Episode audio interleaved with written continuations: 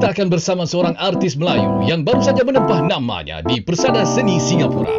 Perkenalkan, inilah dia Johan. Selamat datang Johan. Walau weh brother, eh can can speak uh, I I speak English can ah. Ha? Wah, macam lah I punya Malay ah. Wah, tak tak bagus ah. Tapi anda orang Melayu kan? I I speak I speak uh, Melayu ah.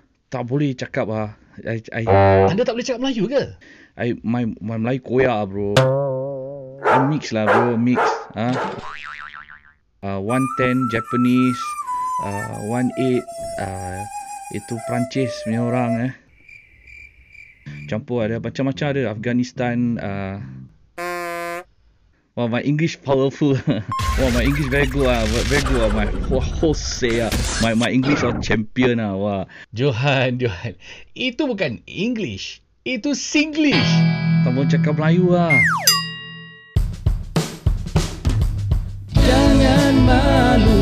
Jadi Melayu, usahkan ku, ikutlah aku. Bahasa ibunda, bahasa kita, jangan dilupa siapa kita.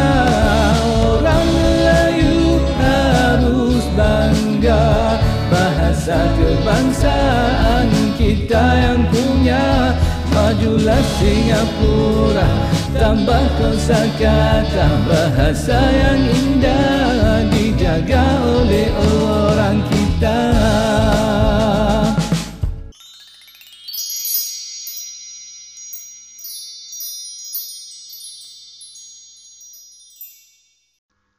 Assalamualaikum warahmatullahi wabarakatuh. Selamat datang ke rancangan Cintai Bahasa Melayu. Saya nak tekankan dahulu, ini bukan program pendidikan ataupun saya seorang guru ke. Bukan. Saya bukan seorang guru bahasa pun. Saya bukan seorang guru pun. Ha, nak kena tekankan tu. Tapi saya antara orang yang dah terjumpa dengan bahasa Melayu dan mencari sebab untuk mencintai bahasa Melayu. Inilah. Dan saya tak gunakan suara-suara radio ataupun saya tak gunakan bahasa uh, sebutan baku yang kita biasa dengar di radio. Kerana ini cara kita bercakap sebenarnya. Bagaimana untuk kita menjadi orang yang minat dalam bahasa Melayu yang kita biasa gunakan setiap hari. Dan penting untuk kita menggunakan bahasa yang betul. Takut orang tak faham kita cakap apa. Ataupun salah faham. Slang-slang dan sebagainya yang kita gunakan setiap hari yang kita sangkakan betul, sebenarnya salah. Jadi doakan moga terjadilah beberapa episod ya, yang dipanggil sebagai siri inilah. Ada bahagian pertama, bahagian kedua dan sebagainya. InsyaAllah moga tercapai.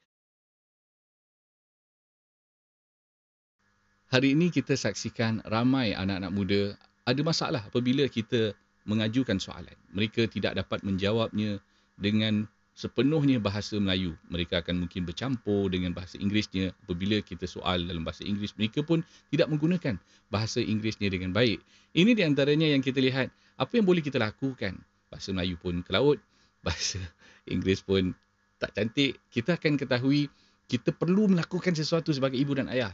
Mungkin kita harus bertutur sekurang-kurangnya bahasa Melayu lah. Kita harus memperbaiki kerana kita tahu itu mudah.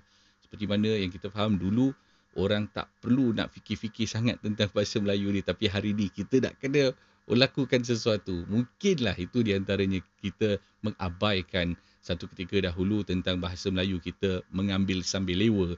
Kita menyangkakan bahasa Melayu ini akan sentiasa uh, digunakan. Saya yakin ramai di antara yang mungkin sebaya dengan saya ataupun lebih dewasa akan tahu dulu ni kalau kita di sekolah, kita akan kata bahasa Melayu ni kalau exam besok ada peperiksaan bahasa Melayu. Kita susah sikit nak duduk belajar sebab kita sangkakan dan selalunya terjadilah kita akan lulus walaupun tak belajar untuk iaitu mungkin tak payah pun nak fikir tentang tambah kosakata ataupun nak belajar peribahasa ataupun nak melakukan sesuatu yang mungkin seperti mana kita lakukan bagi peperiksaan yang lain. Dan ini di antaranya yang kita jadikan dia satu nostalgia, kenangan sahaja. Hari ini tak macam tu. Kita lihat anak-anak kita mungkin mereka perlu duduk depan iaitu buku-buku mereka untuk menghafal dan mereka susah untuk lulus. Bukan semualah tapi saya perhatikan mungkin berapa keluarga kita yang mungkin ada anak-anak yang pergi ke sekolah ada masalah sikit dengan bahasa Melayu ni. Atas sebab mungkin dah tak jadi seperti dulu. Kerana kalau kita bercakap Melayu di rumah, kita sangkakan kita ah, dah handal lah ni Melayu kita. Kurang-kurang pun dapat B tiga contohnya. Susah mungkin nak dapat A satu, tapi nak dapat B tiga ni macam senang sikit. Kerana ada chance kita akan pass lah. Jadi kita akan kata macam tu lah. Eh. Dan ini tidak lagi terjadi hari ini kerana mungkin, mungkin berkemungkinan bahasa baku ataupun sebutan bakunya dah menjadikan ia satu perbezaan antara dulu dan sekarang. Ataupun ada benda yang berkaitan dengan kehidupan secara uh, mungkin kita lihat seharian mereka menyaksikan T V, uh, menonton T V, menyaksikan video-video ataupun di Netflix. Tapi kita ajak anak-anak untuk menyaksikan mungkin Boboiboy, ada apa lagi, Ejen Ali, ada Upin Ipin dan sebagainya lah yang bertutur, dia bercakap dalam bahasa Melayu. Jadi mereka dapat bertambah kosakata mereka. Kalau mungkin nak baca surat khabar, mereka mungkin lihat sedikit lah, kita faham. Mungkin perkataannya begitu besar ataupun sikit-sikit dia tanya, ni apa benda ni? Ni apa benda? Banyak perkataan yang janggal kepada mereka. Antara perkataan-perkataan yang saya pelajari begitu lewat sekali pada usia yang lebih matang, pada usia dua puluhan, apabila saya diberitahu tentang, eh salah cakap tau, tak boleh kata mereka-mereka. Bantulah mereka-mereka yang susah. Mereka-mereka tak boleh. Kerana mereka-mereka maksudnya mereka mencipta sesuatu.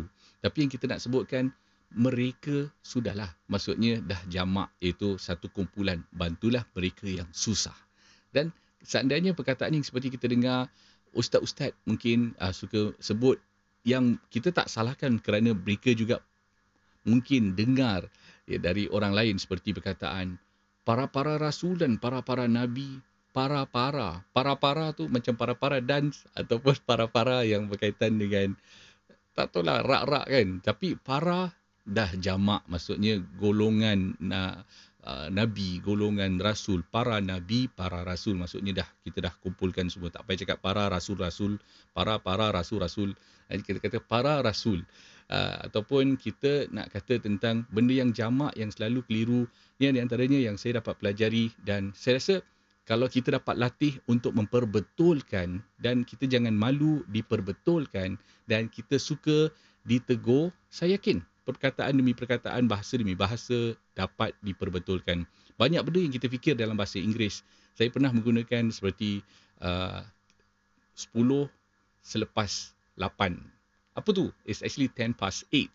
Saya tak tahu salah. Tapi apabila ditegur, iaitu sesuatu yang menarik oleh senior ataupun orang yang lebih mapan. Dan saya rasa beruntung kerana, oh tak boleh. Tapi boleh cakap sepuluh minit sebelum pukul lapan. Tak boleh cakap sepuluh minit setelah lapan. Dia tak ada makna dalam bahasa Melayu. Bola, mungkin dalam bahasa Inggeris, kita mungkin boleh gunakanlah it's ten past eight.